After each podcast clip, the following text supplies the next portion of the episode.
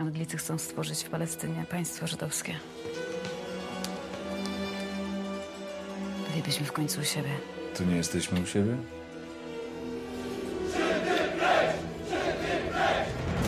Warszawa jest Polaków, nie Żydów. Warszawa jest kuma kaplicy.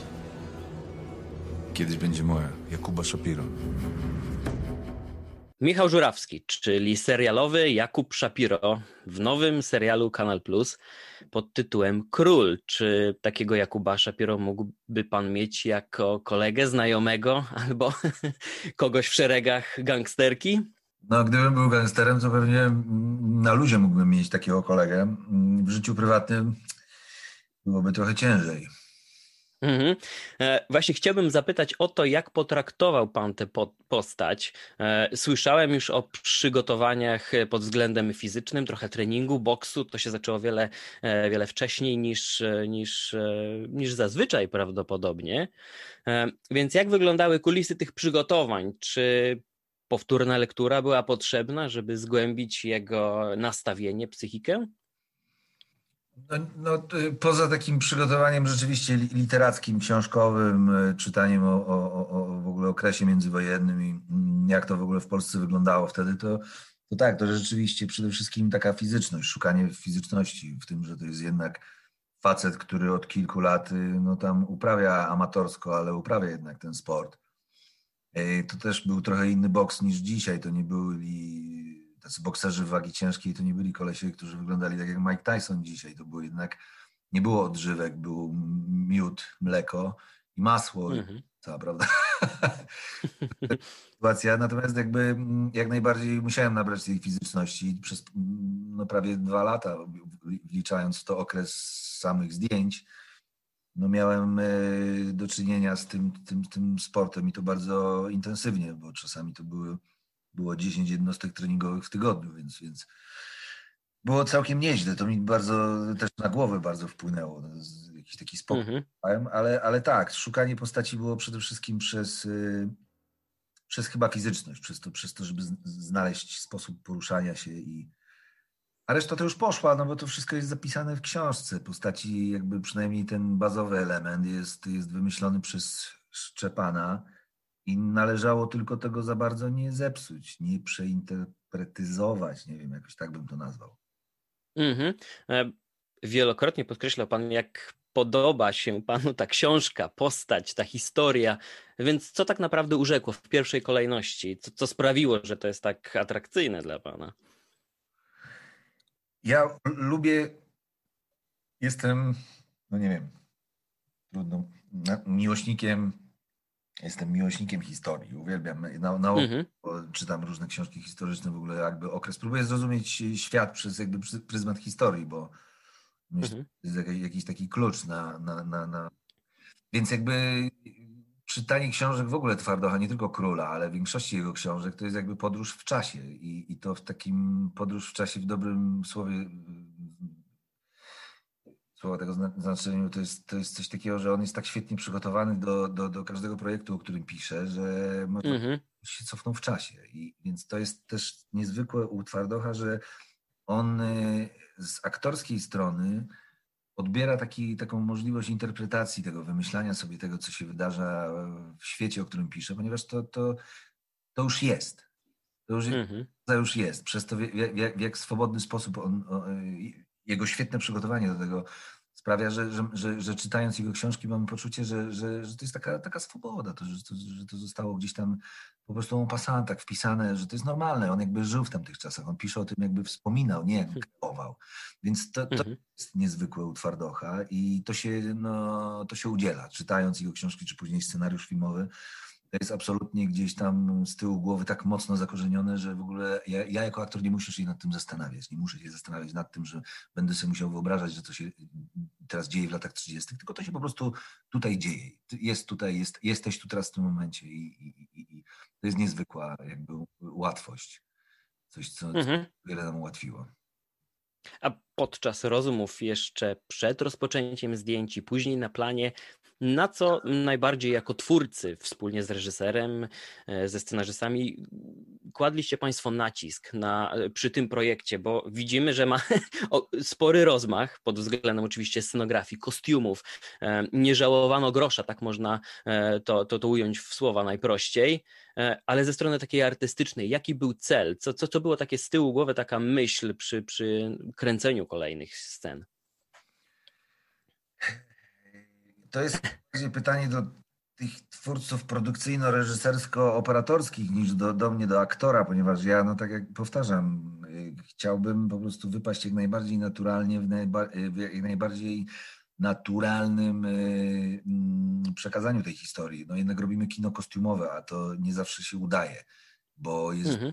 przeciwności losu. Ludzie jednak żyją w XXI wieku obecnie i mają trochę inny ogląd na pewne chociażby nawet y, obyczajowe sprawy. To, to, to, są takie rzeczy, które tam później Państwo będziecie w serialu sobie mogli zobaczyć, e, z którymi my się zmagaliśmy. No to jest coś takiego, że jednak ludzie w, w okresie międzywojennym trochę inaczej funkcjonowali. Mieli ten background swój trochę z innej strony przeprowadzany. To byli ludzie, taki Shapiro, postać Shapiro, to jest facet, który, został, który się urodził na przełomie wieków, prawda? Powiedzmy tam w 1900 mhm. roku. Więc on w, urodził się w takim czasie, kiedy właściwie dorastając trafił na, na koniec Starego Świata, na rozpoczęcie nowej w ogóle ery, nie tylko nowego wieku, ale to są ludzie, którzy, których my dzisiaj nie rozumiemy kompletnie. I budowanie tej postaci, jakby sposób wytłumaczenia sobie w głowie, jak on mógł się stać taką osobą i co powodowało nim w tamtych czasach, w tym miejscu, to jest jakieś nagromadzenie miliona informacji, które jako aktor musisz przytrawić i sprawić tak, żeby to i tak w rezultacie wyglądało na tyle naturalnie, żeby potem widz jeszcze mógł w to uwierzyć, a że nie, żeby to nie było przerysowane. No też tutaj mhm. wywiadu niejednokrotnie na przykład, to jako przykład mogę podać, usłyszałem, że postać na przykład grana przez Borysa Szyca i przez Arka Jakubika, czyli, y, czyli Radziwiłek i Kum Kaplica, to y, w takim złączeniu naszej trójki one są najbardziej ekspresyjne i przesadzone. No to jak mhm. pytanie, no mm, skąd wiesz, że są przesadzone, skoro nie żyłeś w tamtych czasach i nie widziałeś, hmm. która ma 50 parę lat, tak jak Kum Kaplica, żyje w 1937 roku i urodziła się tam w 1870 którymś i, i dzisiaj perspektywę, jaką ma. Skąd możesz powiedzieć, że jest przesadzony? No moim zdaniem właśnie nie są przesadzone postaci, tylko są w punkt kompletnie, może przesadzone dla widza z XXI wieku, ale Spójrz na, mhm. na historię jak, jako na powieść historyczną, jako na, na twór historyczny. Ja myślę, że tutaj wszystkie te postaci, którym się może zarzucać, że są trochę przesadzone, one są autentycznie stuprocentowo w punkt. Patrzcie Państwo przez pryzmat tego, że to się nie dzieje dzisiaj i to nie jest gangsterskie kino opowiadające o współczesnym, tylko o ludziach, mhm. którzy naprawdę mają. To było muszą Państwo też pamiętać o tym, że 37 rok to były takie czasy, kiedy to było zaledwie parę, to była dekada po uzyskaniu niepodległości, o, o, o tworzeniu jednego kraju z, ze zlepku trzech różnych y, mocarstw, nie mówiąc już o tym, jak wiele etnicznych mniejszości w tym, na tym terenie żyło. To, to, to nie jest taka Polska jak dzisiaj. To były, to były naprawdę mhm tak niezwykle kolorowe i dziwne czasy i niejednoznaczne, że nie można tego z, z perspektywy tego czasu o, o, o, oceniać, broń Boże oceniać. To należy po prostu patrzeć na to jako na, no nie mówię, żeby patrzeć teraz na serial Król jako na dokument jeden do jednego, natomiast no, mieć jednak to poczucie, że y, twórcy przyłożyli się do tego, żeby ten realizm został zachowany i myślę, że to jest yy, widoczne gołym okiem. Myślę, że, że, że, że to jest i w postaciach, i w wyglądzie scenografii, i w, i, w tym w ogóle w tym świecie, który został wykreowany. Poddane naprawdę bardzo, bardzo, bardzo pieczołowicie. Mhm. A czy ze względu e, na zamiłowanie pańskie do historii i, i to być może większe wyzwanie w nadaniu naturalności tym postaciom, czy dzięki temu wszystkiemu lepiej pan się odnajduje w takich kostiumowych produkcjach? Czy teraz był ten większy błysk niż chociażby w, w Kruku? Znaczy to na pewno pomaga jakaś taka, bo, bo to jest dodatk, to jest to, co to w, w, tym zawodzie, w moim zawodzie jest fajne to, że my przy każdej postaci możemy się uczyć zupełnie nowych rzeczy i to tylko od nas zależy, jak bardzo głęboko w to wejdziemy i jak bardzo będziemy ten, penetrować ten, ten, ten teren. No to, to, to, to, jest, to jest naprawdę, to jest trochę tak jak niekończący się uniwersytet, ja bym to nazwał, tą naszą pracę. Bo tylko od ciebie zależy, jak bardzo chcesz w to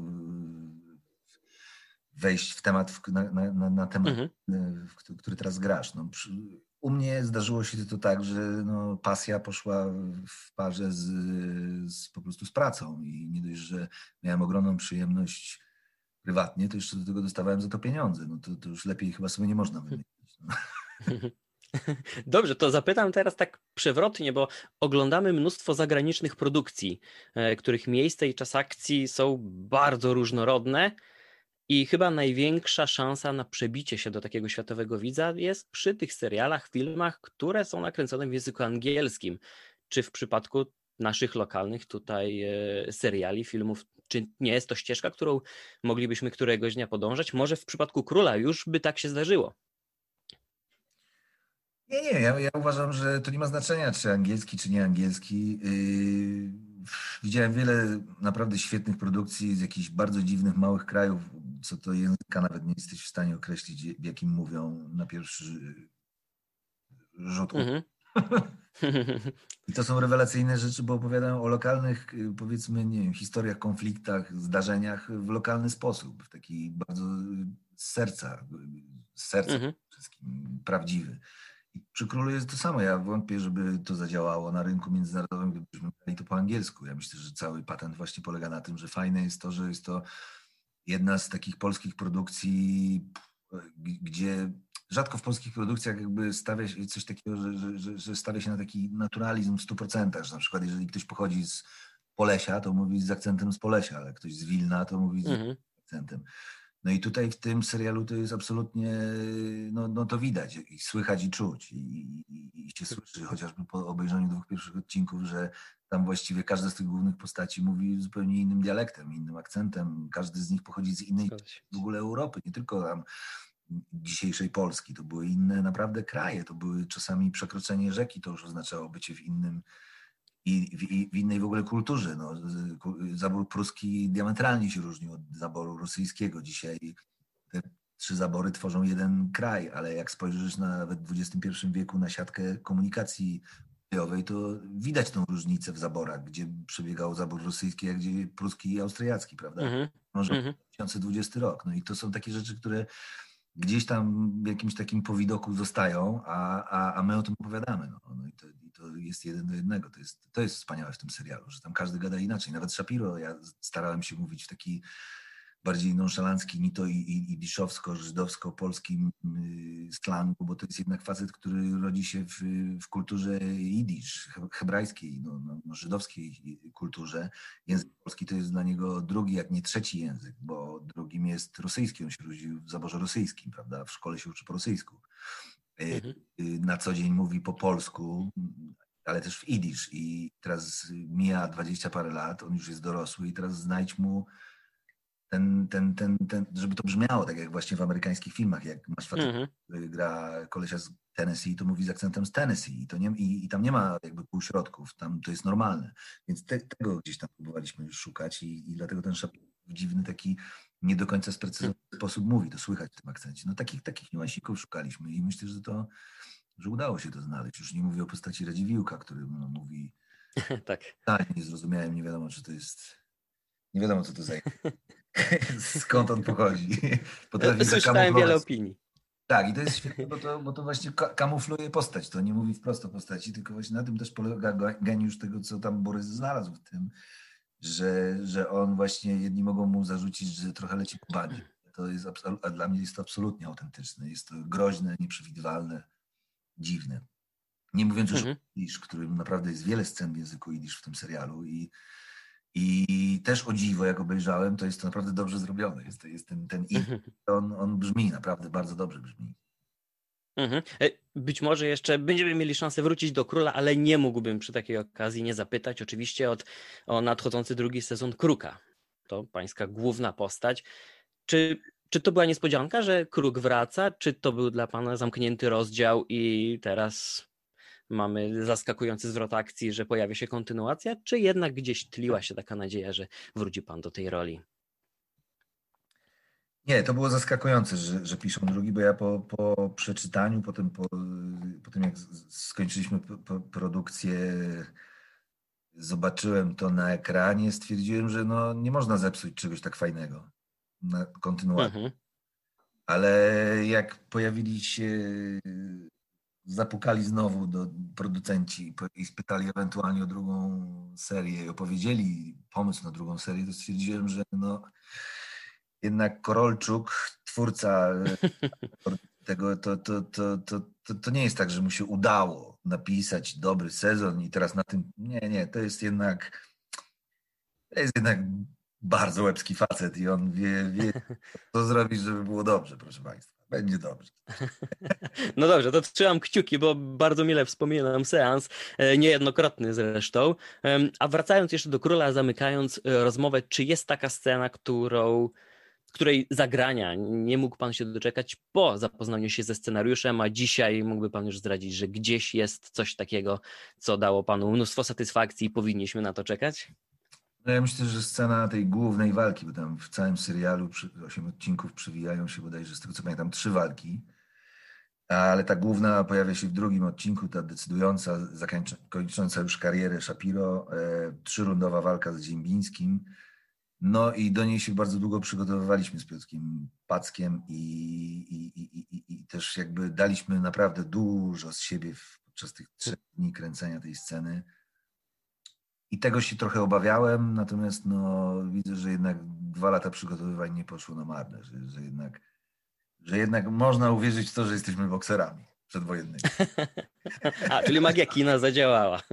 No, ale też przygotowanie, nie tylko magia kina. Tutaj jednak zrozumiałem, że jednak w niektórych sprawach nie warto być leniem i trzeba wszystko postawić na jedną kartę. Zresztą Piotrek pewnie to potwierdzi, bo, bo naprawdę wypadł rewelacyjnie w tych, w tych scenach. Mhm, dobrze, serdecznie dziękuję za rozmowę. Michał Żurawski, czyli Jakub Szapiro w serialu Król. Dziękuję raz jeszcze. Dziękuję bardzo.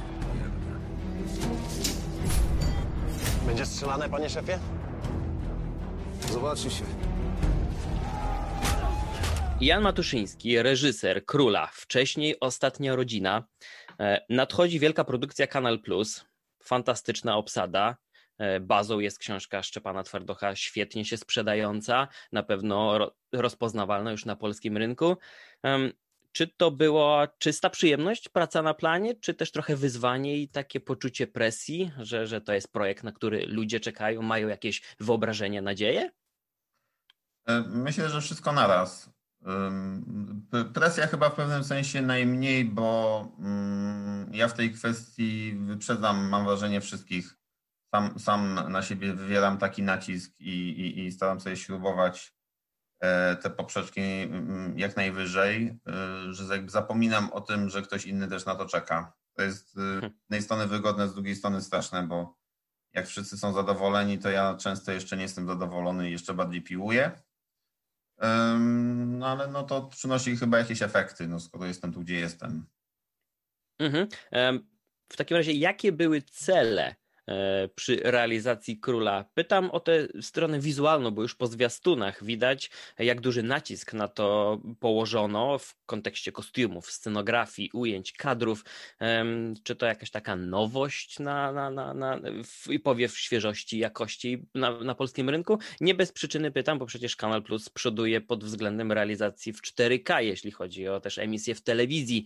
Czy to też w jakimś stopniu rolę odegrało przy, przy powstawaniu tego serialu? Znaczy, akurat, akurat samo 4K to było tylko i wyłącznie już technologiczna rzecz, to nie wpływa jakoś na, na moją pracę, natomiast y, oczywiście cała otoczka dookoła tego projektu od samego początku dawała takie przekonanie, że może powstać coś wyjątkowego na specjalnych warunkach, no i oczywiście z, ze świetnym materiałem bazowym, jakim, jakim e, jest książka Szczepana. To z jednej strony. Z drugiej strony, właśnie nie wykluczając się wzajemnie, w momencie, kiedy się pojawiła propozycja i podczas pierwszych rozmów dosyć dało, że e, zrobić tylko jako reżyser całości, jednocześnie walcząc o możliwie jak największą e, swobodę twórczą na którą, na którą Kanal Plus y, dało pełną zgodę. Nie wzięło się to z niczego, bo oczywiście znali i ostatnią rodzinę, ale myśmy też wcześniej zrobili serial Nielegalni, gdzie ja robiłem drugą połowę. E, więc żeśmy się już y, znali. Dosyć szybko się też zawiązała nasza taka fajna współpraca ze Szczepanem. E, no Aurum Film, który jest producentem wykonawczym, było też producentem Ostatniej Rodziny, więc się wszyscy znamy. E, do tego dochodzi Kasper Fetasz jako operator, z którym ja stale pracuję, e, Przemek Ruścielewski, który, mm, który też jest moim takim, za przeproszeniem, nadwodnym montażystą i wiele innych osób z ekipy. No i tylko można było jakby piłować tą, tą poprzeczkę możliwie jak najwyżej i, i, i to nami mm, kierowało. Jeszcze od innej strony, no to ja staram się dbać o to, żeby się nie nudzić w pracy. W związku z tym sam sobie rzucam kłody pod nogi, wymyślam jakieś skomplikowane mastershoty i tak dalej. E, no król e, dawał ku temu wiele okazji, jak mhm. próbowanie, mm, bo, bo wcześniej nie robiłem scen na nie wiem, prawie 500 osób, które, które tutaj miały, miały miejsce, te wszystkie bójki uliczne i tak dalej. No dużo, dużo atrakcji, dużo radości. Strasznie ciężka praca w warunkach, które jak na polskie warunki, patrząc wiesz budżetowo, to było, to było to, to nieźle, natomiast nie tak, jak to powinno wyglądać, w związku z tym trzeba było kombinować, jak to zwykle bywa. No. Rozumiem. E, cieszę się, że wspomniałeś o tej swobodzie i, i, i takim wypracowaniu sobie mm, e, miejsca na, na to, jak chciałbyś to widzieć, bo długość trwania odcinków, już po seansie tym przedpremierowym, można powiedzieć, e, jest dosyć nietypowa. Czy to jest jakieś następstwo tego, co działo się na rynku VOD, gdzie przestało to mieć jakiekolwiek znaczenie, a teraz przekłada się to na telewizję premium, gdzie też nie ma tych okienek reklamowych i takiego wciskania się w ramówkę? Wiesz co, pierwotnie te odcinki miały być tam około 55 minut, natomiast no my na montażu zobaczyliśmy, że to wychodzi nam dłuższe, że też sceny y, są wolniejsze niż żeśmy się spodziewali y, i że też nic nie wyrzucamy właściwie z całego serialu, gdzie jest 536 y, bodajże scen, wyleciały chyba trzy sceny, jakieś takie krótkie, a cała reszta została. Mhm. Były jakieś przetasowania, jeśli chodzi o kolejność, ale generalnie cała struktura się zachowała. To też jest nietypowe, bo najczęściej przy serialach jednak wylatują jakieś rzeczy, które się wydają, wydają bokami, a tutaj bardzo długi proces przygotowania scenariuszy i tej pracy koncepcyjnej mm, to, no to się przełożyło po prostu na bardzo taki konkretny tekst i materiał do, do pracy. No do tego dochodzi to, że aktorzy dawali z siebie naprawdę wszystko i w ogóle cała ekipa naprawdę, y, co bardzo fajnie widać, wydaje mi się, w making offie też do serialu. I przez to w pewnym momencie no doszliśmy do takiego momentu, do, do, do takiego um, takiego punktu, gdzie oglądamy pierwszy, drugi odcinek, no i widzimy, że to jest y, właściwie po 70 minut i że głupio to skracać. Mhm. Mieliśmy rozmowę ze stacją na ten temat, natomiast no to było tak, że oni obejrzeli i uznali, że to ciągnie po prostu. Mhm. Um, I to jest jakby wewnętrznie to, jak to się wydarzyło. Zewnętrznie te czynniki, no to były takie, że na całe szczęście seriale można robić coraz bardziej jak filmy i Król z założenia miał być możliwie jak najbardziej filmowy i dla, ja dlatego też jako punkt odniesienia gdzieś tam e, bardziej podawałem dawno temu w Ameryce czy Ojca Chrzestnego niż jakikolwiek serial, bo chodziło o to, żeby, żeby nie było widać różnicy. Mm, mi na, tym, mi na tym bardzo zależało. No i przez to na samym początku czułem o to, żeby serial był e, mm, robiony w cinemaskopie, żeby używać e, wszelkich środków filmowych i tak dalej, i tak dalej. No plus to, że wiesz, jak oglądasz na przykład nie, Mindhuntera, no to tam są odcinki 40-parominutowe, ale odcinek z Mansonem ma chyba godzinę 15 i nie czuć tego mhm. W sensie jakby to opowiadanie to, to jest jak rozdziały w książce, które nie zawsze przecież mają tyle samo stron, ale na poziomie treści no są tak samo, tak samo intensywne. No i chylę czoła y, stacji, że, że, że na to poszła po prostu. mhm. Mogli się nie zgadzać, mogli wymóc skrócenie tego wtedy. no pewnie wyglądałoby to wszystko inaczej. No. Mhm. No, pewnie jakaś ta dynamika zostałaby być może zachwiana przy ewentualnym kolejnym cięciu, ale cieszę się, że wcześniej też wspomniałeś o samym scenariuszu e, i, i o tym, jak ta historia jest w ogóle obszerna, bo materiał źródłowy był bardzo bogaty w treść. E, tutaj udało się to przełożyć na, na, na, na serial, a nie na film, może kręcone jak film, ale, ale wiemy, że zmiany się pojawiły i to zmiany ustalone z autorem książki Szczepanem Twardochem. Jestem ciekaw, jak ta dynamika wymiany zdań pomiędzy wami e, wyglądała. E, czy były takie punkty, na które on mógł nie wyrazić zgody lub nie wyraził? Czy wszystko jest twoją wizją? Wiesz co, mnie się wydaje, że to jest nasza wspólna wizja i jednym z czynników, który zdecydowały o tym, że ja się w to zaangażowałem, e, była właśnie otwartość Szczepana na, na ewentualne zmiany y, czy podważanie niektórych rozwiązań z książki. To było dosyć ciekawe, że w trakcie tego procesu powstawania y, najpierw treatmentów, później scenariuszy, często było tak, że Szczepan był pierwszym tym, który podważał coś, co było wcześniej w książce. Ciekawe. Z powodów, a my czasami żeśmy tego bronili. Mieliśmy taki mm, na naszych warunkach stworzony writers room, bo tak Łukasz Maciejewski był głównym scenarzystą i, i on konstruował treatmenty, natomiast zawsze żeśmy się spotykali w składzie e, Szczepan, ja, Leszek Bodzak, czy jeden z producentów. Później dołączyła Dana Łukasińska jako scenarzystka dwóch odcinków i y, Ania Bielak jako mm, story edytorka. No i myśmy razem siedzieli i obgadywaliśmy każdy etap, każdą wersję treatmentu, każdą wersję scenariusza. E, no to były takie długie, naprawdę długie posiedzenia, no, które przełożyły się na to, że to dramaturgicznie faktycznie się wszystko zazębiało. E, walczyliśmy jakby do samego końca, e, aż do, aż do zdjęć właściwie, no bo na ostatniej prostej po pierwsze Szczepan jeszcze przepisał raz dialogi, żeby były e, konsekwentne i takie trochę bardziej z, z tego świata książkowego. A w tym samym czasie też żeśmy jeszcze pilnowali, żeby te wszystkie drugoplanowe postaci, włącznie z, z paniami w burdelu Rywki na przykład, żeby one też miały wszystkie jakieś swoje przebiegi, żeby nie było jakimiś statystkami Mhm. E, szczególnie, że obsadzone aktorkami, głównie tam na przykład. No, żeby, żeby cały ten świat, wiesz, pracował, że nie tylko gramy Michałem, e, Żurawskim, Arkiem i Borysem i Magdą, ale że te wszystkie, ten ogrom postaci, tam jest ponad postaci mówionych, to jest gigantyczny świat. Cały, ser, cały serial to jest około 9 godzin e, kina, no i chodziło o to, żeby każda minuta, każda sekunda była wypełniona czymś z sensem. Mhm nie mógłbym nie zapytać o obsadę. Mamy Michała Żurawskiego, Borysa Szyca, Arkadiusza Jakubika i kilka też nazwisk, o których jeszcze przed premierą kolejnych odcinków nie możemy rozmawiać, ale dokładnie wiesz, o kim mówię. I chciałem zapytać, czy te, można, jeśli można tak to powiedzieć, czy te osoby już były predysp predysponowane do tych ról, czy to było tak, że wskazaliście je, od razu wyraziły zgodę, e, czy było trochę przekonywania? Jak, jak, jak wyglądał casting? Jak ja przeczytałem książkę, to od razu miałem w głowie Michała mm, i siłą mhm. Piotka jako Moryca, e, czyli brata. No Magda Boczarska też była taką dla mnie dosyć naturalną kandydatką, tym bardziej, że od jakiegoś czasu e, e, chcieliśmy coś razem zrobić większego, bo do tej pory żeśmy się spotkali króciutko przy ostatniej rodzinie i później przy, przy drugiej szansie.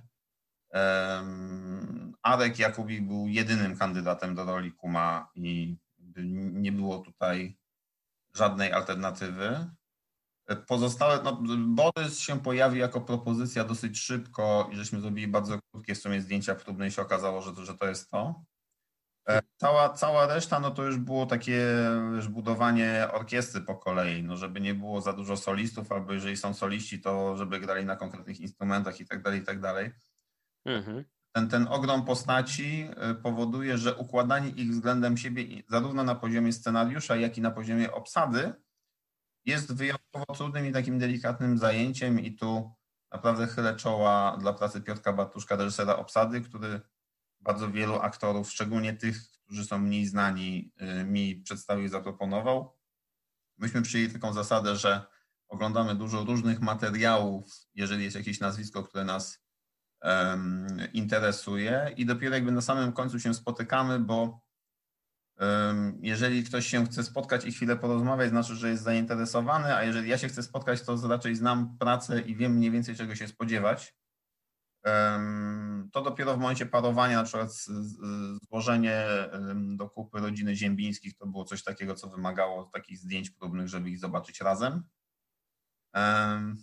No i, no i tam jest parę takich, wiesz, smaczków. No Andrzej Seweryn, z którym stworzyliśmy trzecią z rzędu patologiczną rodzinę po po rodzinie z, z nielegalnych, no to jakby ja się bardzo cieszę, jeżeli się mogę z nim spotkać w pracy. E, natomiast on też wymaga tego, żeby mieć fajnych naprawdę kont, oponentów do scen. No i to, to, to młode rodzeństwo, no to było pewne takie wyzwanie, było w tym też jakieś ryzyko, ale uważam, że i Piotrek Pacek i Lena Góra się bardzo fajnie sprawdzili. No i tak to, to właśnie jest związane z tą, z tą taką swobodą, że myśmy obsadę przedstawili Kanal Plusowi. Trochę żeśmy o tym rozmawiali, ale jakby nie było żadnego tutaj weta jakiegoś specjalnego na, na, na, na któreś z nazwisk. Tylko mhm. uzasadnienie czemu. Rozumiem. Chciałem zapytać, bo w rozmowie z Michałem Żurawskim poruszyłem temat języka produkcji. Jest oczywiście nakręcone po polsku. Ale w poprzednich latach byliśmy świadkami takich sytuacji, gdy język angielski pomagał lokalnym, dużym produkcjom wypłynąć na zachodnich rynkach. Czy taki etap jest już za nami? Widzimy projekty Kanal Plus, HBO, Netflixa, które kręcone są w lokalnych, e, rodzimych językach i docierają do e, zagranicznej widowni, publiczności. E, czy taki Twoim zdaniem rozdział na rynku jest już zamknięty definitywnie i można skupić się tylko na własnym języku, a resztę zrobi branża, rynek? Wiesz, to wydaje mi się, że to, co się zmieniło, i to jest w dużym stopniu, tak mi się wydaje, działanie Netflixa, jeżeli chodzi o promowanie tych lokalnych produkcji, czy jakby strategia generalnie, to spowodowało, że patrzymy, ale to mówię z perspektywy polskiej, na seriale w innych językach niż angielski, typu, nie wiem, Narcos, y, mhm. papieru, y, nie wiem, produkcje, które powstają w Izraelu też na, na przykład, że, że to już nie jest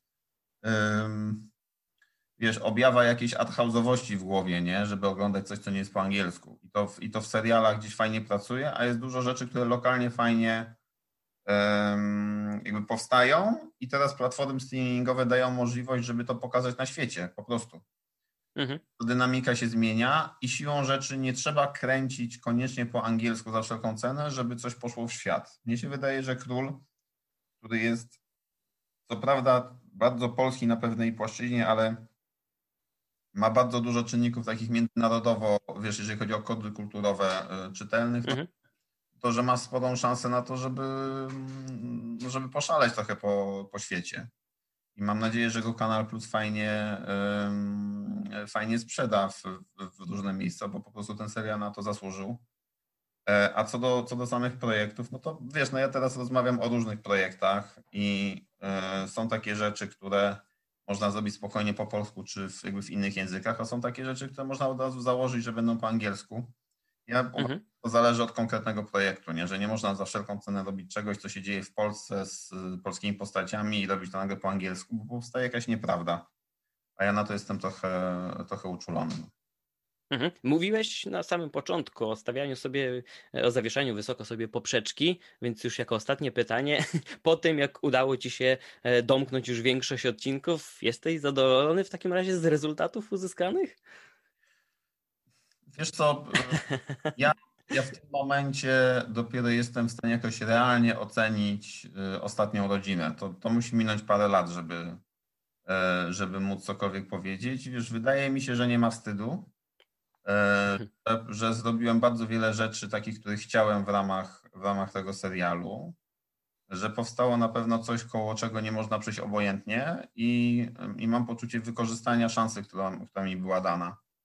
A tak bardziej szczegółowo to, to mi jest trudno powiedzieć, zresztą nie czuję się w ogóle predestynowany do tego, żeby się, żeby oceniać własną pracę. To, to, są, to są od tego widzowie, żeby, żeby ocenić E, obejrzeć i zobaczyć, czy oni coś są w stanie wynieść z tego świata. Jan Matuszyński, reżyser Króla wcześniej, Ostatnie Rodziny. Dzięki wielkie za rozmowę. Dziękuję. Dzięki. Król, mnie to sport tylko. To jest polityka, synku, nie sport. To jest wszystko, rozumiesz? Musimy nieustannie stawać przeciwko faszyzmowi! Arkadiusz Jakubik, kum Kaplica, w rozmowie z Janem Matuszyńskim która odbyła się dosłownie e, godzinkę temu. Usłyszałem, że był pan jedynym kandydatem do tej roli. Czy pan też tak się czuje, tak uważa, że, że tak było? Panie Konradzie, takie też mnie słuchy doszły, że e, dla reżysera, dla, e, dla producentów e, nie było innej kandydatury, ale powiem tak, że to nie była taka prosta sprawa, żeby jakby to powiedzieć, żeby mnie namówić, nakłonić, ponieważ po pierwsze, ja tak trochę miałem e, słabo e, z polskimi serialami. Nie ukrywam, że jak usłyszałem, że e, mm, Leszek Bodzak i e, Aneta Hickenbotham przymierzają się do realizacji e, Króla, E, widziałem parę ostatnich e, polskich seriali historycznych e, i, i, i, i, no i takie miałem mieszane uczucia do tego pomysłu, ponieważ no wiem o tym, że żeby zrobić dobry serial historyczny, potrzebny jest po prostu odpowiedni budżet, o co nie jest łatwo w Polsce dzisiaj. Dla mnie zawsze gdzieś punktem odniesienia, oczywiście znam inspirację reżysera, dawno temu w Ameryce, czy wszystkie części Ojca Chrzestnego, ale dla mnie E, takim punktem e, był na pewno serial Babylon Berlin, gdzie jak gdyby rozmach inscenizacyjny i to, że to e, była najdroższa produkcja w, telewizyjna w Europie, to po prostu na ekranie widać. No ale tak, zacznijmy od początku. Zadzwonił do mnie Leszek i mówi: Arek, chcę, żebyś zagrał u mnie no, w, naj, w serialu według powieści Szczepana Twardocha Król. Czy czytałeś? Ja mówię: No nie czytałem, ale to to wyślij mi proszę Leszku scenariusz, no bo ja zawsze potrzebuję jednak scenariusza, który jest początkiem albo końcem e, rozmowy, bo wtedy wiem, e, widzę czarno na białym, jak jest historia wymyślona. Na co Leszek mówi, ale ja nie mam scenariusza, bo jeszcze nie powstał. Ja mówię, Leszek, no to jak ty, no to z czym ty do mnie mówisz? On mówi, przeczytaj książkę i wtedy odzwoń. No i tak też uczyniłem. E, zakupiłem króla jednym, no przeczytałem tę książkę chyba w, w dwa dni, zjadłem ją. No i się w niej zakochałem, a przede wszystkim zakochałem się w, w tej postaci, kum kaplica. No. Oddzwoniłem do Leszka od razu, mówię, stary, no masz mnie, masz mnie, nie, Pierwszy raz w życiu zrobiłem coś takiego, że zgodziłem się przyjąć rolę bez lektury scenariusza, bo jednak wiadomo, powieść to jest powieść, a teraz przełożyć ją e, odpowiednim e, językiem e, filmowym, znaleźć odpowiednią konstrukcję dra dramaturgiczną, to też nie jest taka prosta sprawa. Ale jak się potem okazało, znakomity zespół no, scenarzystów, czyli autor Szczepan Twardoch, czy Łukasz Maciejewski, czy, czy no, Dana Łukasińska, przepięknie przepisali te tę powieść e, mm, na język e, filmowy, a to zawsze jest rzecz absolutnie taka priorytetowa i, i najważniejsza. No a potem już były kolejne e, etapy pracy nad Kumem Kaplicą. Mhm. Chciałbym zapytać w takim razie, bo tutaj pojawiły się te nawiązania e, dawno, w te, w Amery- dawno temu w Ameryce, e, czy Ojciec Chrzestny, a chyba widzowie będą e, raczej porównywać nasz nowy polski serial do tych współczesnych produkcji, powiedzmy Peaky Blinders albo Zakazane Imperium od HBO. Czy takie porównania też są na miejscu? No i jak może wypaść król? A to też taki wstęp do kolejnego mojego pytania. Ja myślę sobie, że e, każdy będzie, każdy z widzów będzie tam szukał e, swoich e, odniesień i też swoich inspiracji. Ja znam oczywiście te dwa, te dwa tytuły. Następne, kolejne sezony już nie są tak, tak mhm. dobre. A propos Imperium czy, czy, czy Peaky Blinders, jak pierwsze propozycje. Natomiast ja bym też nie chciał jak gdyby e, mm, nazywać wprost, że e, serial pod tytułem Król jest inspirowany e, takim czy innym tytułem, po to, żeby nie zawierać widzowi e, przyjemności e, mm, w oglądaniu e, tego serialu, żeby mógł sobie te historie przefiltrować przez swoją własną wrażliwość, przez swoje ulubione seriale. Bo jak powiemy, że proszę Państwa, to jest serial, to jest polski odpowiednik na Peaky Blinders, no to wtedy widz będzie miał po prostu jeden do jednego, aha, zrobiliśmy coś na wzór a myślę, że to myślę, że to nieprawda, że jednak ten serial jest na tyle e, oryginalny, że nie potrzebował e, wzorować się e, na, na tych tytułach, o których Pan wspomniał. Mhm. E, I każdemu z rozmówców zadaję też pytanie odnośnie tego, jak, jak dużym zasięgiem dzisiaj mogą e, cieszyć się seriale, głównie dzięki platformom VOD, ale też nie tylko, bo do pewnego momentu bardzo ważną rolę odgrywał w tym wszystkim język, w jakim był nakręcony dany serial czy, czy film. Więc e, czy już czy ten etap, w którym e, język produkcji determinował jego potencjalny zasięg, mamy już za sobą takie pańskie przemyślenia odnośnie e, tego, no patrząc z perspektywy od wewnątrz na ten rynek, czy, czy dzisiaj polska produkcja nie jest już ograniczona w jakiś sposób naszym rodzimym językiem? Nie, myślę, myślę, że coś się zmieniło w ciągu ostatnich e, kilku lat, że język angielski nie jest już e, tym e, jedynym mm, pełnowartościowym językiem, który, który powinien pojawić się, pojawiać się w serialach. I tak myślę sobie, że ja sam z dużą uważnością przeszukując archiwa platform, filmowych. E, z wielką ciekawością przyglądam się właśnie pewnym, pewnym e, oryginalnym, mało znanym europejskim produkcjom, które wcale nie są w języku angielskim. A z naszego rodzimego mam na myśli nie wiem, seriale węgierskie, czeskie, rosyjskie, no przepraszam, no to są naprawdę, e, to są naprawdę ciekawe e, propozycje, a z naszego rodzimego podwórka nawet coś tam e, przyczyniłem się w delikatny sposób. Serial w głębi lasu, nagrany w języku polskim. E, miał znakomite e, notowania e, w różnych krajach. No, gdzieś tam Brazylia jakieś pierwsze miejsce, wśród, mm, wśród innych serialowych mhm. tytułów Europa.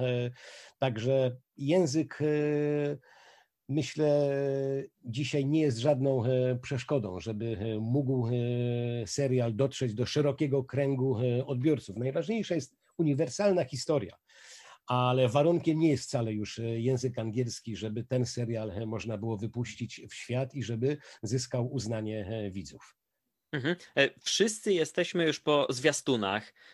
Wybrańcy widzieli dwa pierwsze odcinki, ja w tym gronie się znalazłem i rzeczywiście to przełożenie um, filmowości, o, którym, o której mówił e, Jan Matuszyński, no, jest widoczne gołym okiem. Mamy nie tylko długą opowieść, ale też i takie filmowe spojrzenie na to, co się dzieje. E, mamy rozmach w zbudowaniu scenografii ale teraz pytanie do pana jako aktora. Na ile można zapomnieć, że jest się bohaterem serialu w tak, w tak, w tak zorganizowanym i dobrze przygotowanym świecie, na planie? Na ile można zapomnieć, wcielić się w postać i później, i czy pojawia się taka, taka myśl w pewnym momencie, o, muszę z tego wyskoczyć?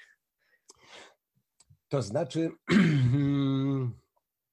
ja myślę sobie, że e, podstawowa e, trudność albo e, różnica w wymyślaniu e, postaci serialowej, a w, mm, a w tworzeniu postaci e, filmu fabularnego jest, e, jest czas trwania, krótko mówiąc, czyli mhm. odpowiednie rozłożenie akcentów E, danej e, mojej postaci mm, i szukanie takiej e, sinusoidy, żeby ta postać się jak najbardziej mieniła, przykuwała uwagę, ale uwaga na przestrzeni tych ośmiu odcinków.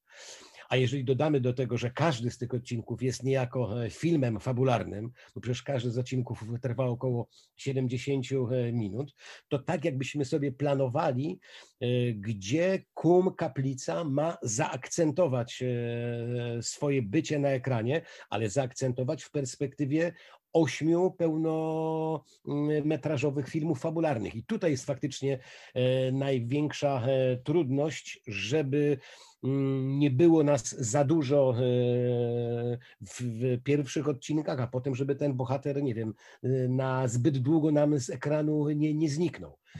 I, i, i, e, I to jest chyba podstawowa ta różnica i, i trudność w wymyślaniu jeszcze na etapie scenariusza, jeszcze na etapie rozmów z reżyserem, jak powinna funkcjonować w tej rzeczywistości dana postać.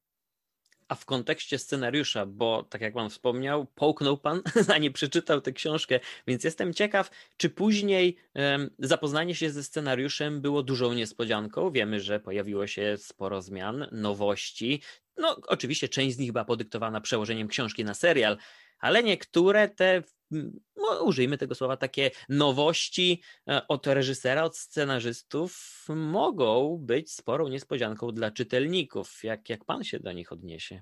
A czy mnie się te wszystkie zmiany, które zostały e, wprowadzone, najpierw na etapie szukania koncepcji serialu, bo jednak e, powieść Szczepana Twardocha, wiadomo, znakomite, ale nie sposób jej przełożyć jeden do jednego, bo ona operuje zupełnie innymi, e, innymi środkami. Jednak konstrukcja serialowa, jak gdyby mm, prowadzenie drama, dramaturgii, trzymanie widza w napięciu, było mm, było raczej doprowadziło do tego, że pewne zmiany, pewne nowe pomysły, pewne nowe koncepcje były niezbędne, e, żeby e, przełożyć e, język powieści na strukturę filmowego, filmowego serialu.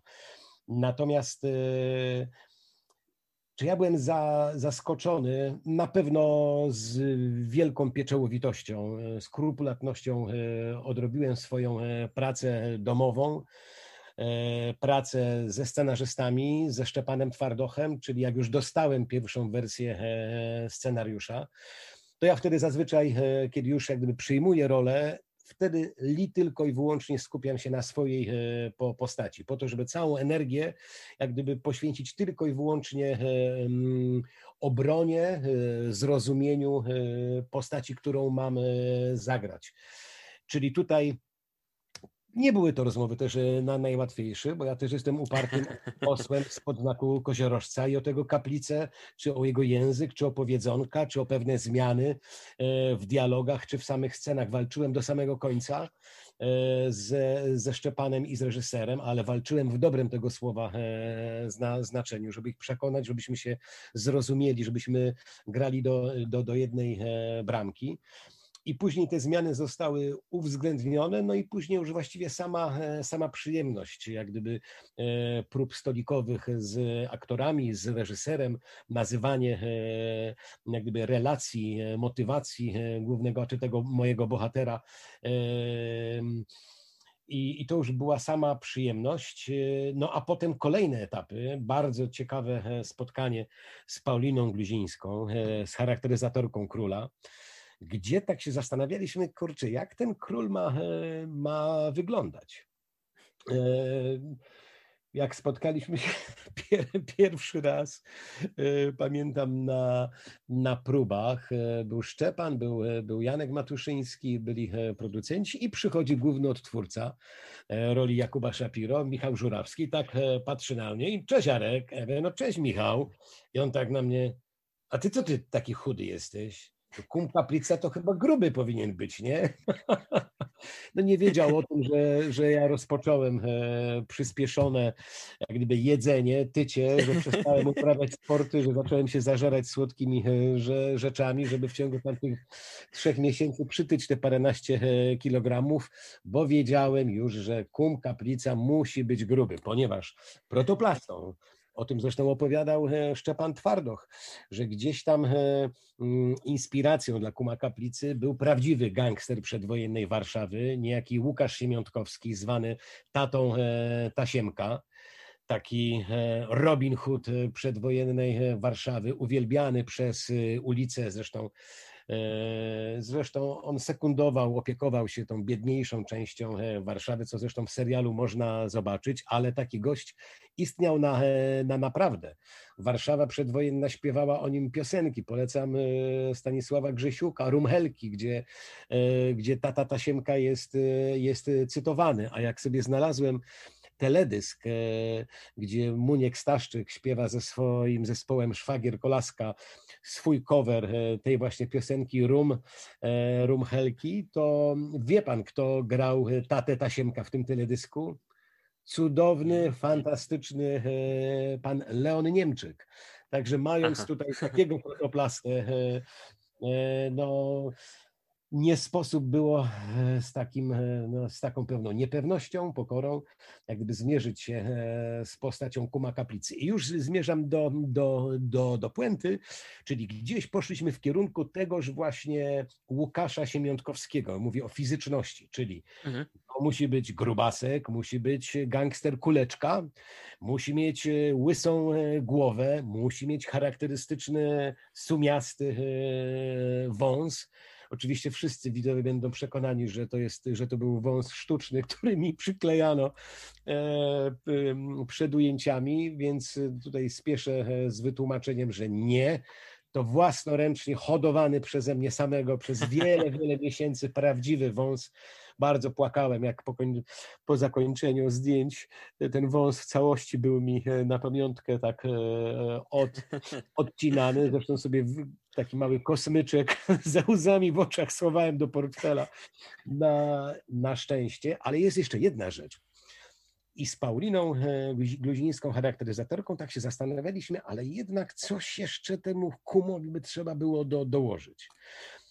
I ponieważ tata Tasiemka był e, działaczem PPS-u, e, walczył o niepodległość Polski, był takim prawdziwym e, ideowcem, e, lewicowcem. E, zresztą był członkiem frakcji rewolucyjnej, zresztą był takim facetem trochę w PPS-ie od mokrej roboty, bo dowodził oddziałowi, który zajmował się likwidacją no, zdrajców, donosicieli, agentów i za jeden z takich zamachów został skazany mm, i, i, i osadzony w Cytadeli Warszawskiej. Potem E, z tego co pamiętam, wylądował w więzieniu w Modlinie, gdzie zresztą poznał e, niejakiego Walerego Sławka, e, z którym się zaprzyjaźnił. A Walery Sławek to późniejszy trzykrotny premier drugiej RP, który był blisko zaprzyjaźniony właśnie z tatą Tasiemka. I stąd jak gdyby to zblatowanie władzy ówczesnymi gangsterami. Ta władza bardzo chętnie e, przymykała oko e, na działania Łukasza Siemiątkowskiego, który mniej więcej tak w roku 28 zboczył z tej swojej ideowej E, ideowej drogi i zajął się gangsterką, opanowując warszawski kercelak i tam już wymuszając e, wszystkie haracze, zlecając morderstwa, no stał się no, takim gościem, który przeszedł niestety na, na tą mroczną, e, mroczną stronę, ale władza bardzo konsekwentnie przymykała oczy na jego działania. Zresztą po prawomocnym wyroku chyba w 30, w 30 chyba 8 roku prezydent Ignacy Mościcki zresztą e, ułaskawił, e, nie wiedzieć czemu, właśnie Łukasza Siemiątkowskiego. No i te wszystkie ślady z, mhm. ze znakomitej książki e, Jerzego Rawicza pod tytułem Doktor Łokietek i Tata Tasiemka, gdzieś myślę można w tym moim kumie, kumie znaleźć, bo dobrze, że ten kum miał tak, że ma taką osadzoną swoją biografię. W związku z czym, już kończę, pomyśleliśmy z Pauliną na tym e, fotelu charakteryzatorskim, że dobrze byłoby mu wyrysować na tej e, łysej głowie taką mapę jego kolejnych e, działań bojowych za czasów mhm. PPS-u, tych kolejnych mm, no, kolejnych akcji bojowych, kolejnych Mm, kolejnych spotkań z brutalnym życiem i to wszystko widać na jego głowie. Ilość blizn, krótko mówiąc, którą trzeba było tam za każdym razem malować kumowi e, kaplicy jest naprawdę istotna, ale, ale dzięki temu widać, że facet e, niejedno e, przeszedł i że też nieprzypadkowo zajmuje dzisiaj takie miejsce jako król przedwojennej Warszawy, gdzie jest, tak trochę dla mnie, ta Tasiemka to dzisiaj taka trochę ikona przedwojennej popkultury, no, także to jest, to jest naprawdę, naprawdę ktoś. Po tej odpowiedzi na pewno słuchacze będą musieli dużo googlować i doczytywać, ale to bardzo dobrze. Takie tło będzie potrzebne, a ja wiem, że musimy za chwilkę kończyć, ale muszę zadać to pytanie korzystając z okazji. Jest troszeczkę mody na powroty, na remake'i, rebooty, jakkolwiek to zwał wszystkimi tymi określeniami i oczywiście gdzieś tam w kuluarach i w komentarzach i w internecie w różnych miejscach pojawia się no pojawiają się te pytania odnośnie ewentualny na krótki powrót 13 posterunku po latach w oryginalnej obsadzie. I jaka byłaby pańska odpowiedź, gdyby taki projekt miał powstać? Wow, to bardzo ciekawe e, pytanie. Powiem e, szczerze, że nie, nie dotarły do mnie takie e, informacje, takie, takie wieści. No, ja musiałbym się nad tym chwilę, chwilę pochylić. Pamiętam, że no, z tym moim Rysiem e, Saperem, z tym głuchym debilem z 13 posterunku. Ja miałem różne koleje e, swojego losu. Najpierw go bardzo, bardzo znielubiłem, kiedy nagle okazało się, że 13 posterunek miał tak, mm, tak, e, tak szeroki jak gdyby odbiór, no, taki, tak szeroki zakres rażenia, kiedy trochę później e, musiałem posiedzieć w tej e, szufladzie z napisem debil z 13 posterunku i trochę tego Rysia, nie ma co ukrywać, wtedy znielubiłem, ale musiało minąć trochę lat, musiało, e, mm, musiałem zagrać w paru, e, w paru e, poważnych filmach, poważne, dramatyczne role, żeby gdzieś tam polubić tego Rysia na, na powrót i, i żeby się z nim jakoś tak pogodzić. No. Mhm. No, powiem tak. E, musiałbym się nad tym poważnie e, pochylić. E, znam swój PESEL na pamięć. Nauczyłem się, że nie wolno mówić nigdy, nigdy. Także jak propozycja padnie, to wtedy będziemy się zastanawiać. No dobrze, dobrze. Serdecznie dziękuję za rozmowę. Arkadiusz Jakubik, Kum Kaplica w serialu Król. Pięknie dziękuję za rozmowę i pozdrawiam serdecznie również. Dziękuję. Dobrego dnia. Do usłyszenia. Do usłyszenia.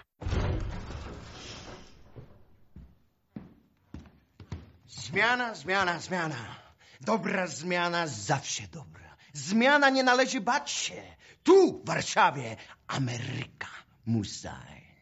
A doktor wam pokazać, jak to robić good? Borys Szyc, no czyli Janusz Radziwiłek w Królu. Radziwiłek. Tak. Mieliśmy okazję rozmawiać na planie, więc do kilku w tych wcześniejszych wątków e, powrócę, ale najpierw z takim otwartym pytaniem, bo od tamtego momentu e, kilka miesięcy minęło, branża się zmieniła, nie wspominając o tym, co się dzieje od marca, od początku roku tak naprawdę. No ale chyba mimo wszystko pytanie no. jest dosyć zasadne. Czy to już ten czas dużych produkcji, e, superprodukcji w Polsce nastał na dobre? Tak, nastał. To znaczy superprodukcji, no oczywiście na miarę polską. No bo nie możemy się porównywać i nigdy nie będziemy się porównywać ze Stanami, bo to jest e, czy nie da rady po prostu, to są tak wielkie tam budżety, ale jak na nasze polskie warunki, to jest rzeczywiście superprodukcja jeżeli mówimy o królu. I tych produkcji jest coraz więcej. Szczególnie widać, jak bardzo platformy prezentujące e, filmy, seriale, seriale, seriale zwłaszcza, mocno się rozwinęły, jak bardzo weszły na rynek. E, to widać w Oscarach nawet y, to, co się dzieje, świat jeszcze walczy z tym, że, że filmy są prezentowane online, ale myślę, że już niedługo nie będzie mógł tego zwalczyć, a zwłaszcza po pandemii, kiedy ja nie wiem, kiedy wrócą kina i w jakiej formie wrócą. Więc mm, to jest czas rzeczywiście online'u. I to, że oczywiście Król będzie prezentowany też w telewizji, normalnie w Kanal Plus, ale myślę, że będzie gro widzów oglądało go po prostu na platformie. E, I tam te budżety są coraz większe, i dzięki temu my, aktorzy, też reżyserzy, wszyscy twórcy, mamy okazję tworzyć coś naprawdę interesującego, dużego, z rozmachem, i to jest dla nas duża przyjemność. Król jest tego najlepszym przykładem. Mhm. E, na planie rozmawialiśmy tak y, tylko kawałkami o tym, jak kształtowano postać, którą pan zagrał.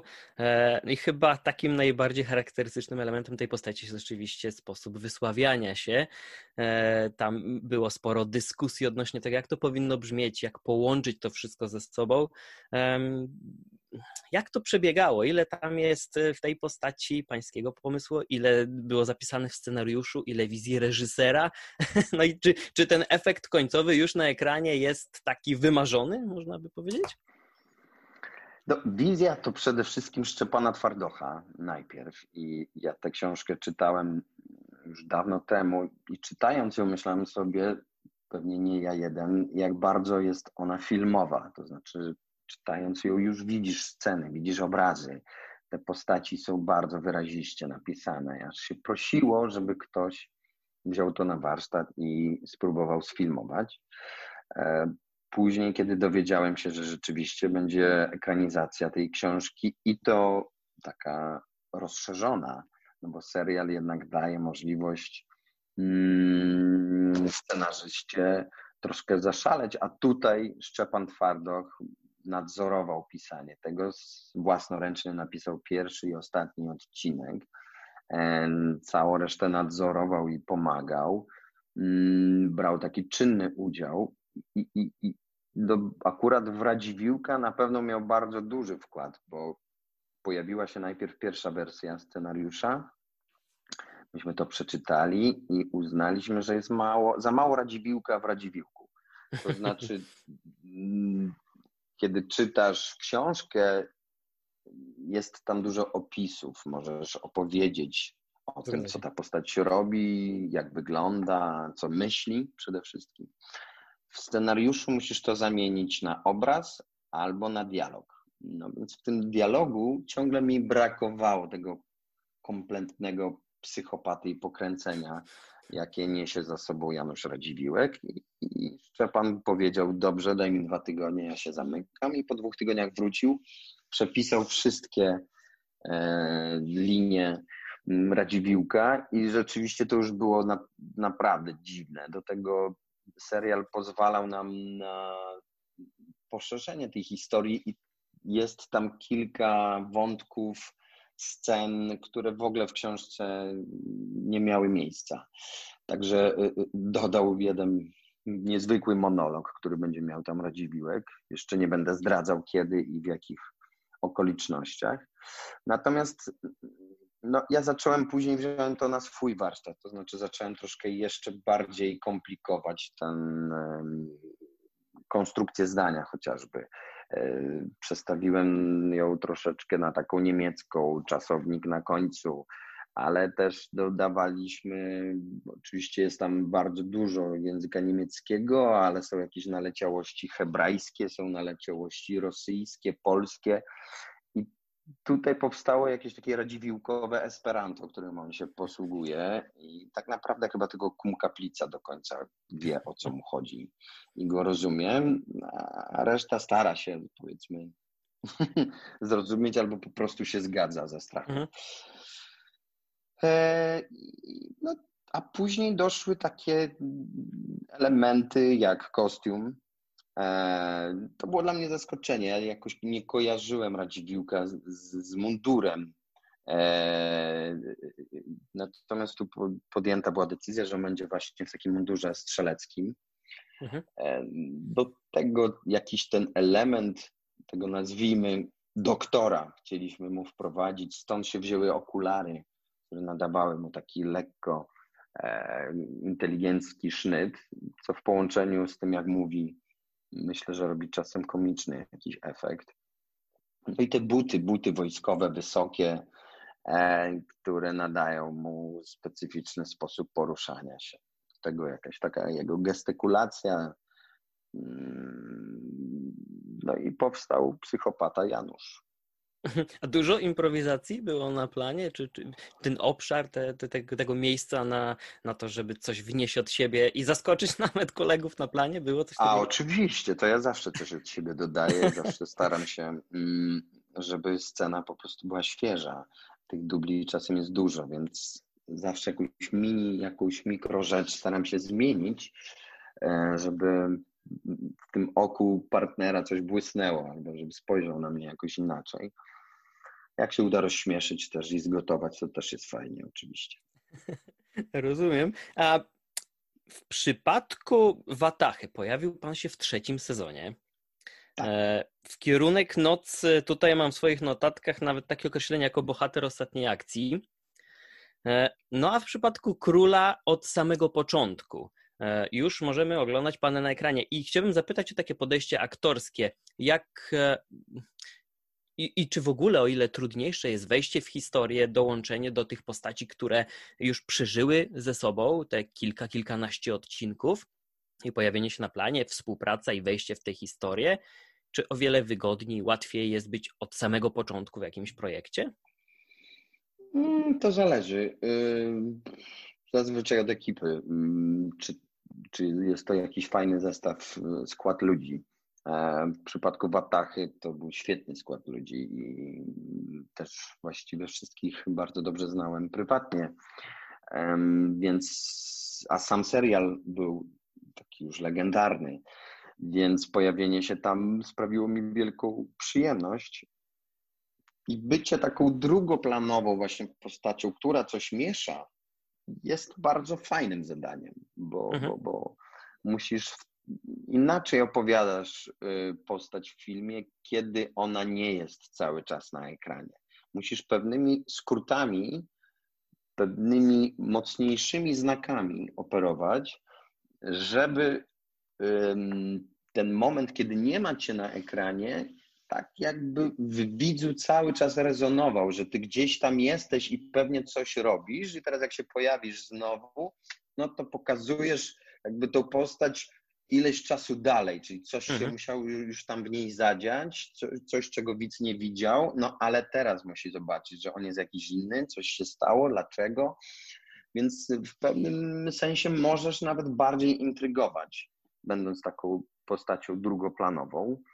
I, i, lubię grać drugoplanowe postaci. Ja zaczynałem od drugoplanowych postaci. Nie wiem, postać Albercika nawet w symetrii no to był dla mnie taki zbudowany właśnie na jakichś malutkich rzeczach, smaczkach, tych papierosach, które on tam miał, tych jego dresiku, fryzurze i tak dalej, i tak dalej.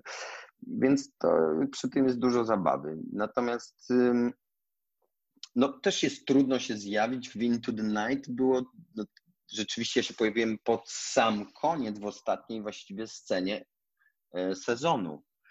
E, więc oni się wszyscy znali, oni wtedy przeżyli takie cztery miesiące dosyć hardkorowych zdjęć, bo jak sama, jak sam tytuł wskazuje, y, y, y, wszystko kręcili prawie w nocy, no więc wyobraź sobie kręcenie czegoś w nocy przez cztery miesiące, to jest naprawdę wysiłek gigantyczny. No, I ja tam wkroczyłem nagle na taką, na ten plan, plan, który też jest międzynarodowy, Są Francuzi, Belgowie, Rosjanie,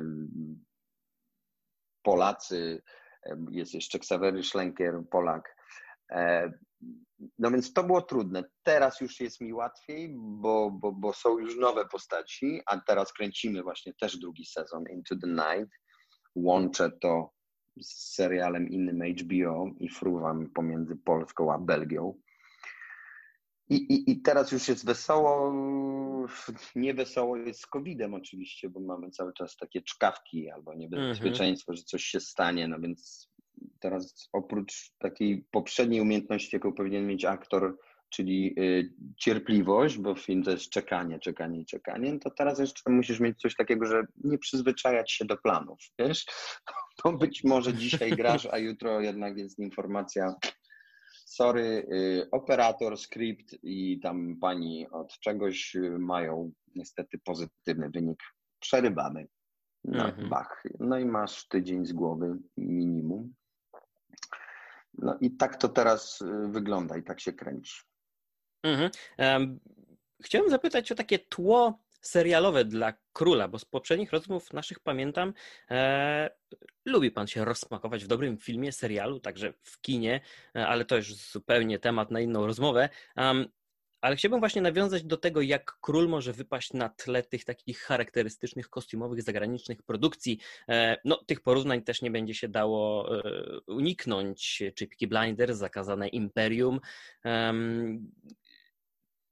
tworząc coś takiego u nas, czy, czy, czy gdzieś z tyłu głowy podczas produkcji pojawia się, że chcemy coś przeskoczyć, udowodnić, że, że, że, że my też potrafimy, czy raczej takim z większym dystansem robimy swoje, a, a, a no niech inni mówią, co mają po prostu do powiedzenia? Mm, zawsze bierzesz pod uwagę to, co inni robią. Na tym polega ten zawód, że nie tylko wykonujesz go, ale oglądasz, oglądasz, oglądasz, oglądasz. Trzeba oglądać, co robią inni, patrzeć, inspirować się. Peaky Blinders na pewno jest świetnym tutaj przykładem, bo to jest serial, który no, naprawdę coś zmienił i wprowadził Mhm. jakiś nowy sposób opowiadania o, o czasach dawnych, e, ale w bardzo nowoczesny sposób, z użyciem też nowoczesnej muzyki na przykład. Więc no, Peaky Blinders mieliśmy w głowie na pewno. I, i, I też materiał dawał taki, takie pole do popisu, no bo to jest jednak opowieść gangsterska, opowieść o gangu e, w bardzo niebezpiecznych czasach e, pomiędzy dwoma wojnami, e, gdzie jest mnóstwo sił ścierających się. Bardzo to Mhm. okazuje się zaczęło przypominać naszą e, teraźniejszość, co jest naprawdę niesamowite i straszne, no bo to nie jest, to jest ciekawe na ekranie, natomiast żyć w takich czasach jest na pewno trudno. Nie Mhm. jest bezpiecznie. I jako ostatnie pytanie zadam takie dwa w jednym, bo rozmawiałem z Michałem Żurawskim od twórców głównej roli i wspomniał o dwóch rzeczach. Po pierwsze, a raczej chyba tej postaci, którą zagrał, wolałby w dzisiejszych warunkach, w dzisiejszych czasach nie mieć za kolegę, za znajomego. I uda, ale udało mu się za to z planu coś podwędzić, więc takie dwa pytania w jednym do pana, czy, czy ten Janusz Radziwiłek byłby postacią, którą byłby pan gotów polubić? No i czy coś udało się zachować dla siebie na pamiątkę z planu? No, o takim rozmachu serial przecież zrealizowano, więc chyba pokusa była. E, To znaczy, to ja bym wolał na życie mieć rzeczywiście Shapiro znajomego mm, niż, niż Radziwiłka, no bo Radziwiłek jest kompletnym psycholem. No. Używając delikatnych słów, jest po prostu walnięty. No, zupełnie ma psychopatyczną absolutnie mm, naturę, nie ma empatii w sobie. Nie wie, że komuś coś sprawia ból na przykład. Po prostu sobie patrzy, jak komuś podrzynają gardło i dla niego to śmiesznie wygląda. Więc za tego kolegę dziękuję w prywatnym życiu. Mm, Natomiast no, no, oczywiście, że ja starałem się troszeczkę go czasem e, dodać mu jakiś element chociażby mm, humorystyczny. I mam przyjaciela bardzo bliskiego, Lejba Fogelmana, mm, który e, e, wspomina zawsze z dzieciństwa swojego wujka Szlomo. Wujek Szlomo e, mówił e, głównie po hebrajsku, ale starał się mówić po polsku i jak mówił po polsku, to przekręcał kompletnie wszystkie wy- wyrazy. wyrazy. No i jak właśnie opowiadał, że on był w parku, e, tam w tym parku taka wirówka przybiegła. Jaka wirówka, wujku? No wirówka taka, co orzechy je. No więc y, wirówka, co orzechy je i myśmy takie różne smaczki starałem się dodawać z wujka Szlomo, więc może czasem uda się chociaż uśmiechnąć, patrząc na tego Radziwiłka. Yy, Natomiast z planu nic nie zwinąłem. Przynajmniej nie pamiętam. Pilnowali, wszystko mi zabierali. Kurczę, każdy rekwizyt jest tam jest ważny. Shapiro był dużo częściej na planie, mógł tam, miał dużo więcej okazji. Aha, dobrze. Serdecznie dziękuję za rozmowę. Dzięki. Powodzenia oczywiście życzę i do następnego razu. Nawzajem, dzięki, cześć. Wiesz skąd jestem? Z nędzy z ulicy. Nikt mi nic nigdy nie dał. Sam sobie wszystko wziąłem.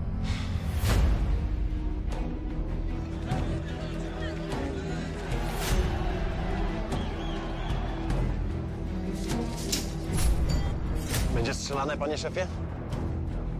Zobaczy się.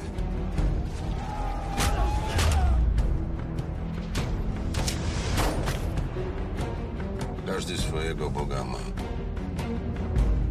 Żyd swojego, katolik swojego. Ale u każdego Bóg być musi. Tak jak każdy pies. Musi mieć swojego Pana.